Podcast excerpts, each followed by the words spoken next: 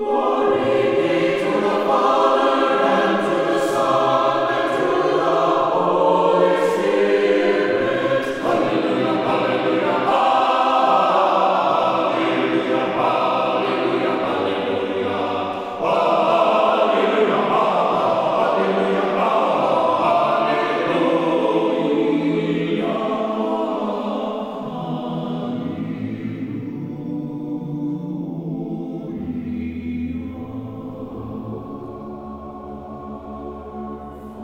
to Jesus Christ. Annunciation Byzantine Catholic Parish presents Light of the East, a program revealing how the Eastern Catholic churches have nourished the Roman Catholic churches and today's world in profound ways through their histories, traditions, mysteries, and spirituality. Hello, I am Father Thomas J. Loya, pastor of Annunciation of the Mother of God Byzantine Catholic Church in Homer Glen, Illinois, and this is a story of the Eastern churches, an inspiring story of faith, courage, intrigue, mystery, spirituality, dissension, and reconciliation. But most of all, this is an expression of a great experience of faith through a unique divine liturgy.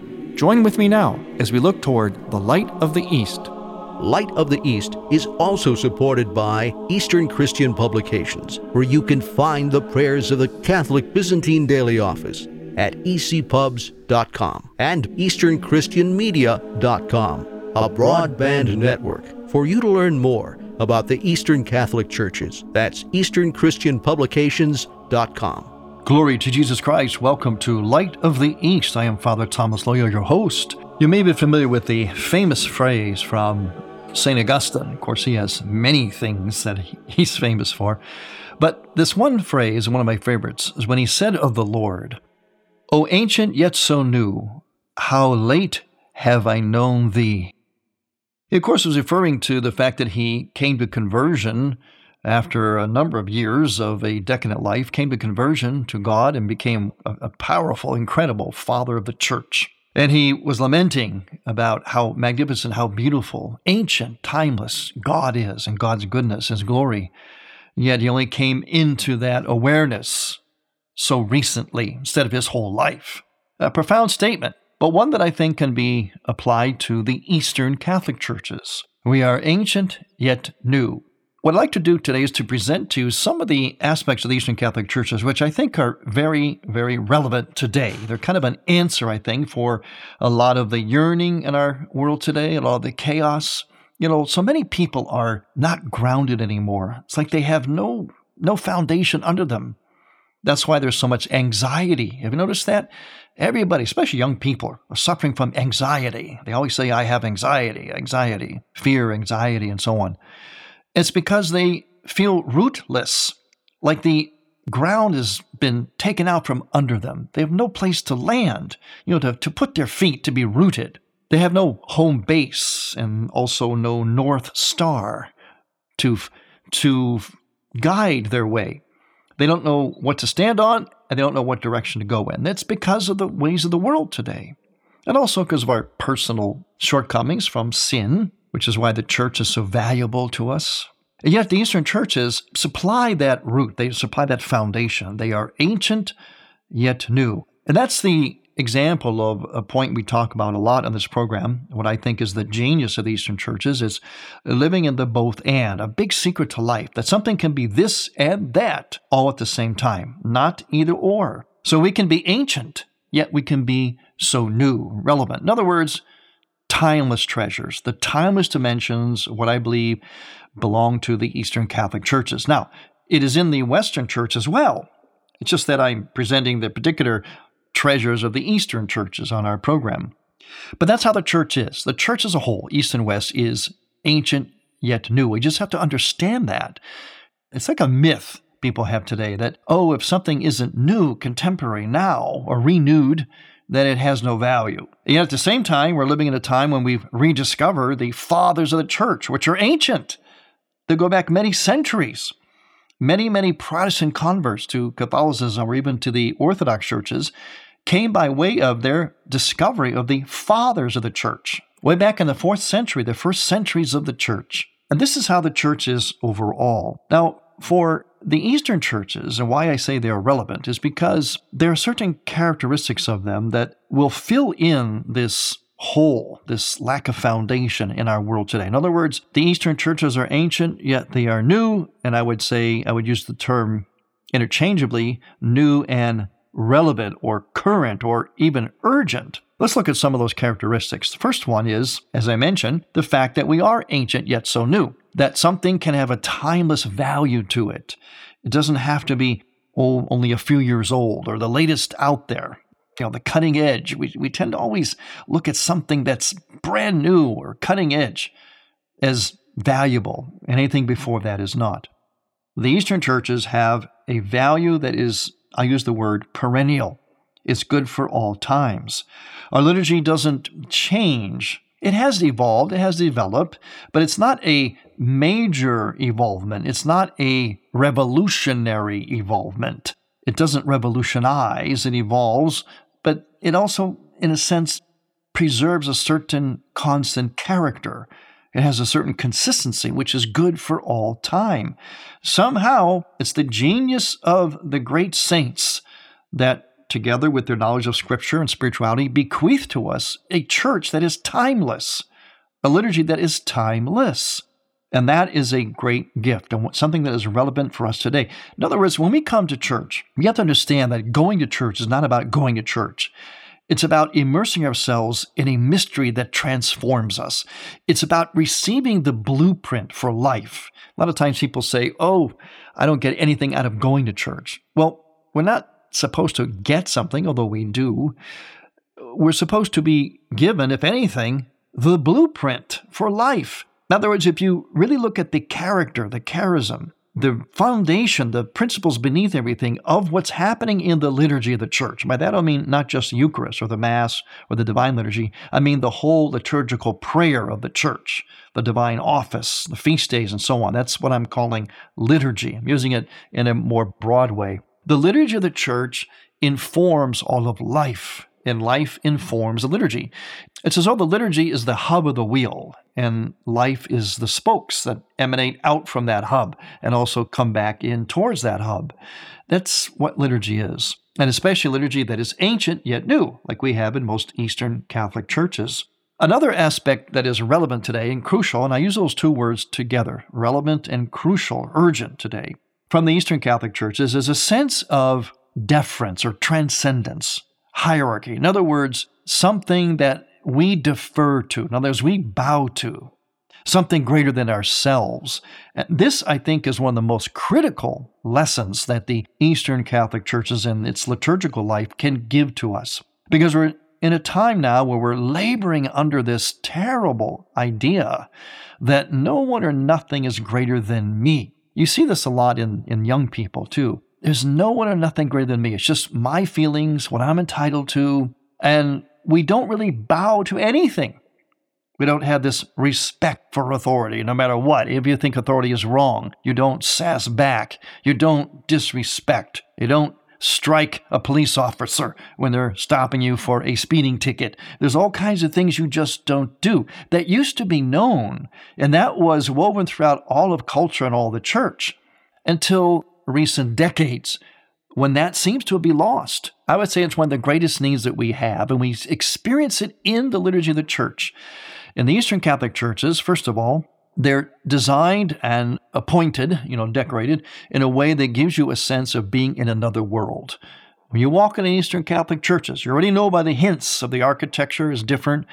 Icons may be on the outside walls and give you a hint of what's going to be inside, but as you walk in, they kind of explode with this otherworldliness. And you know you're in a place in which you look and you feel awe. You feel a sense of awe.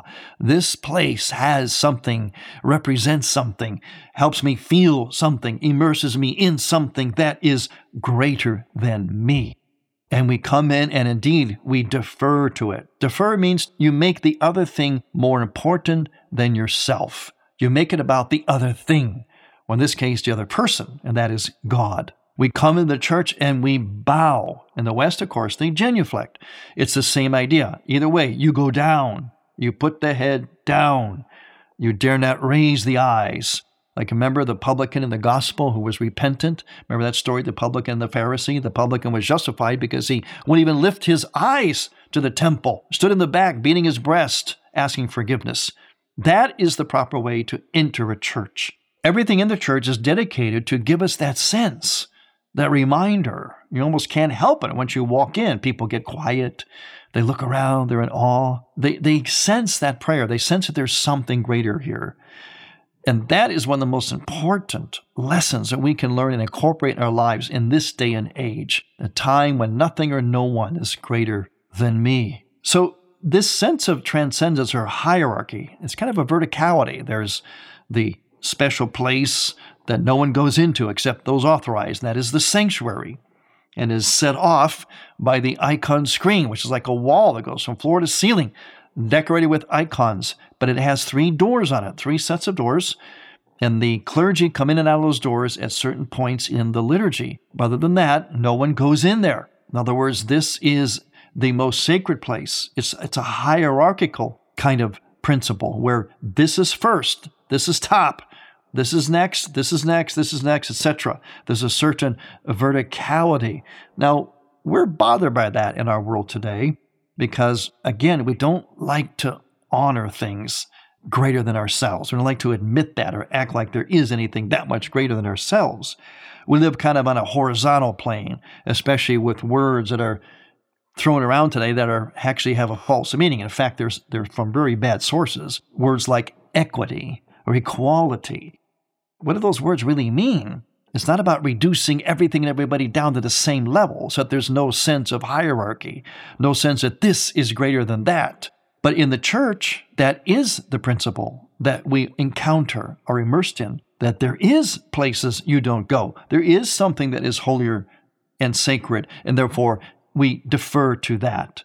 And that is the very structure of those different zones of the church, especially in Eastern churches, that go all the way back to the Old Testament temple that also have these kinds of zones in them. When we come back, we're going to talk more about the different ways that the characteristics of the Eastern Catholic churches and their liturgy are relevant and urgent for our time, so ancient yet so new. I'm Father Thomas Loya on Light of the East. Every day, Father Loya posts a brief two minute Facebook video on the Annunciation Byzantine Catholic Parish homepage. You'll be amazed at what you can learn just by watching. Light of the East mission is Christianity's reunion, and to tell the story of the Eastern lung of the Catholic Church, we need your support. In order to keep Light of the East on the air, you can make a donation now by going to ByzantineCatholic.com. That's ByzantineCatholic.com and then donate securely using any major credit card. With your help, we can keep Light of the East's illumination bright. I'm Dr. Peter Howard, founder of the Fulton Sheen Movement. On July 9th, join me and Father Tom Loya at Annunciation Byzantine Catholic Church in Homer Glen for an historic rally to fan the flame of love and devotion to Venerable Fulton Sheen. We need Fulton Sheen's intercession and guidance now more than ever. We're gathering to pray for his cause and especially for the Holy Spirit to move the church to set a new date for his beatification. Starting at 10 a.m., come and pray with us. Enjoy delicious cookout and hear inspiring talks on Sheen by Father Loya and myself. Activities are planned for the whole family. Go to FultonSheenMovement.com for a complete schedule and to sign our global petition to unpause the cause of this great prophet for our times. Co sponsored by WFSI, this rally is your chance to make a difference. I'll see you all on July 9th. Bye now, and God love you.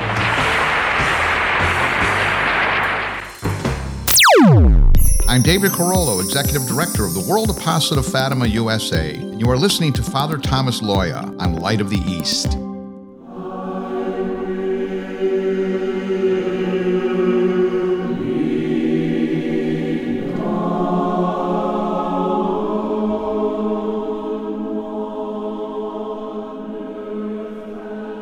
To Jesus Christ. Welcome back to Light of the East. I am Father Thomas Loya, your host, talking about the urgency and relevancy of what is ancient yet so new in Eastern Catholic churches. Now, when I say this, I don't mean that the Western churches don't have these things. You must always remember this program If you're new to it or you've been listening to it for a long time, regardless of how long you've been with us, always remember one thing. This program is dedicated to unity in the church, which means we present with equal dignity, equal value, the riches of the Western lung of the church, in other words, the Latin Rite in particular, but also the Eastern churches, the Eastern lung, with, of course, a greater emphasis on the Eastern churches, because that's what we're promoting here. We're promoting the Eastern churches, but always in relation to our brethren in the West, so that we have this idea of unity, the riches of each other. But the riches of the Eastern liturgy that are relevant for today, in addition to what we've already talked about, is also a sense of boundary. Boundary is one of the most important things we can learn and practice in life. Boundaries have to be everywhere. Everything has a certain boundary to it. This is actually one of the key principles in preventing and being healed from being a victim of abuse, by the way. In fact, abusers, in whatever way, emotionally, physically, psychologically, sexually, and so on, people who are abusive have a boundary problem. They don't understand boundaries. They don't respect boundaries because they probably don't have healthy boundaries themselves. So, whether it's a person or, in this case, the architecture of the church, the Eastern Catholic churches, a sense of boundary is actually and absolutely crucial to health. A boundary, a healthy boundary, is this. And think of a person. We all have our boundary. Sometimes we call it space, like you're in my space or get out of my space. Well, it's true. We do have a space that has a boundary on it. And that boundary, though, to be healthy, has to have doors on it. So you can't have no boundaries. That's not healthy because then you're open, vulnerable to being abused. You can't have a boundary that is totally solid, like a solid wall with no openings, because then you cannot really become relational, a relational being. You're not going to be an integrated social person. Healthy boundaries are ones in which there's a wall around us as a person, think of it that way, but there's doors on it. But here's the key the doors work from the inside. They're controlled from us, from the person. The person controls who or what comes into their life, how long they do, how long they stay, and whether they come in or out at all. So it's a door that does let things in, experiences, people, information, so on, but that door is controlled by the person himself from the inside. Now, an example of that in the Eastern churches is the grand wall that separates the Holy of Holies, the sanctuary, from the nave. It's called an iconostasis or icon screen. And on that wall, as I mentioned earlier, is filled with icons, icons that face you. But this icon screen has a dual meaning. Once again, it's the both and principle. It means that the separation between heaven and earth is real, because while we're on this earth, we haven't reached heaven yet. Yet heaven that has met earth in the presence of God, in the incarnation of God, God among us through Jesus Christ. So the icon screen has these doors which keep people out. It's a boundary, except those authorized to go in and out of those doors. But it also reveals. Icons on the screen look out at you, and so they're coming from what's behind the screen, heaven. So we have this meeting point, this sort of confluence of heaven and earth, symbolized by the icon screen. As I mentioned, only the authorized persons go in and out of the icon screen through the doors. The ordained ministers, in particular, go in and out of the middle doors. They're called the royal doors or the gates of heaven. Servers or anybody else does not go in and out of those doors. and go all the way back to the Old Testament temple. But again, those doors are controlled from the inside. In other words, people just don't come in there. They don't push past those doors and come in the sanctuary. No one comes in there. Only the priests, the ordained ministers, and the servers, only at certain times for certain purposes during the services. And even the priest, even the authorized persons, don't come in and out of those doors at will. They do at their specific times for specific reasons. I want you to take that concept of this border and I'm giving you a hint by the word border. Think of the border issue, the southern border of the United States, a big hot issue in the previous election. You know, they say that, oh, well, President Trump wants to have a border along our southern border, a wall, and not let anybody in. And then on the other hand, the other party, the, the current President Biden, wants to have completely open borders where anyone can come in. Everyone's welcome. Well, neither one is healthy. And by the way, there was a misrepresentation of the wall or the border that President Trump was proposing. And I say this just for the sake of truth. I'm not talking about any kind of political party, trying to promote anybody. It goes with our point here about the border, healthy borders. The wall that President Trump was putting on the southern border had doors on it, which means it wasn't going to keep everybody out completely. It was going to control in a healthy way the entrance into our country, as borders are supposed to do for any country. So, too, in the church, the borders have doors on them, the icon screen. That's the same way, the same feature that was in the communion rails that were in Western churches. There was in the Western church, until recently, although some churches still preserve it, that separation between the Holy of Holies, the sanctuary, and the nave. And that separation in the Western church was the communion rail, oftentimes very elegantly done. It was not as high as the icon screen in Eastern churches, which goes all the way to the ceiling, but nonetheless, it served the same purpose, and it did have some doors on it. But those doors worked completely from the inside. Nobody ever went past the communion rail. People received communion by going up to that rail and kneeling down and kneeling against it. And the priest on the other side of the rail came up and down along the communion rail and distributed Holy Communion. So it's the same thing with borders for a nation, not just America, but any nation. You have a boundary, you have a wall, but it has doors on it, controlled by that nation, not anyone else. In other words, there's no barging into a nation. You have to come in the proper way. And this is not about keeping anybody out. Well, it is in a sense. Nations do have to keep certain people out. It's to protect the people inside the nation, even immigrants immigrants who come legally into a nation, they deserve to have their rights protected too from those who want to come in illegally or maybe because they're up to no good. So it is right and proper for a nation to have healthy borders, just as it's proper and right and good for human beings to have healthy borders for themselves. And there it is, lived out in the liturgy of the church, an answer to a hot political issue that we don't seem to be able to resolve in our country. So we fight about it and we have problems about it and call each other names about it and so on. And there it is in the church, east or west, pick your choice, certainly in the east with the icon screen. Another characteristic that is relevant to today is I'm going to call it the sense of community.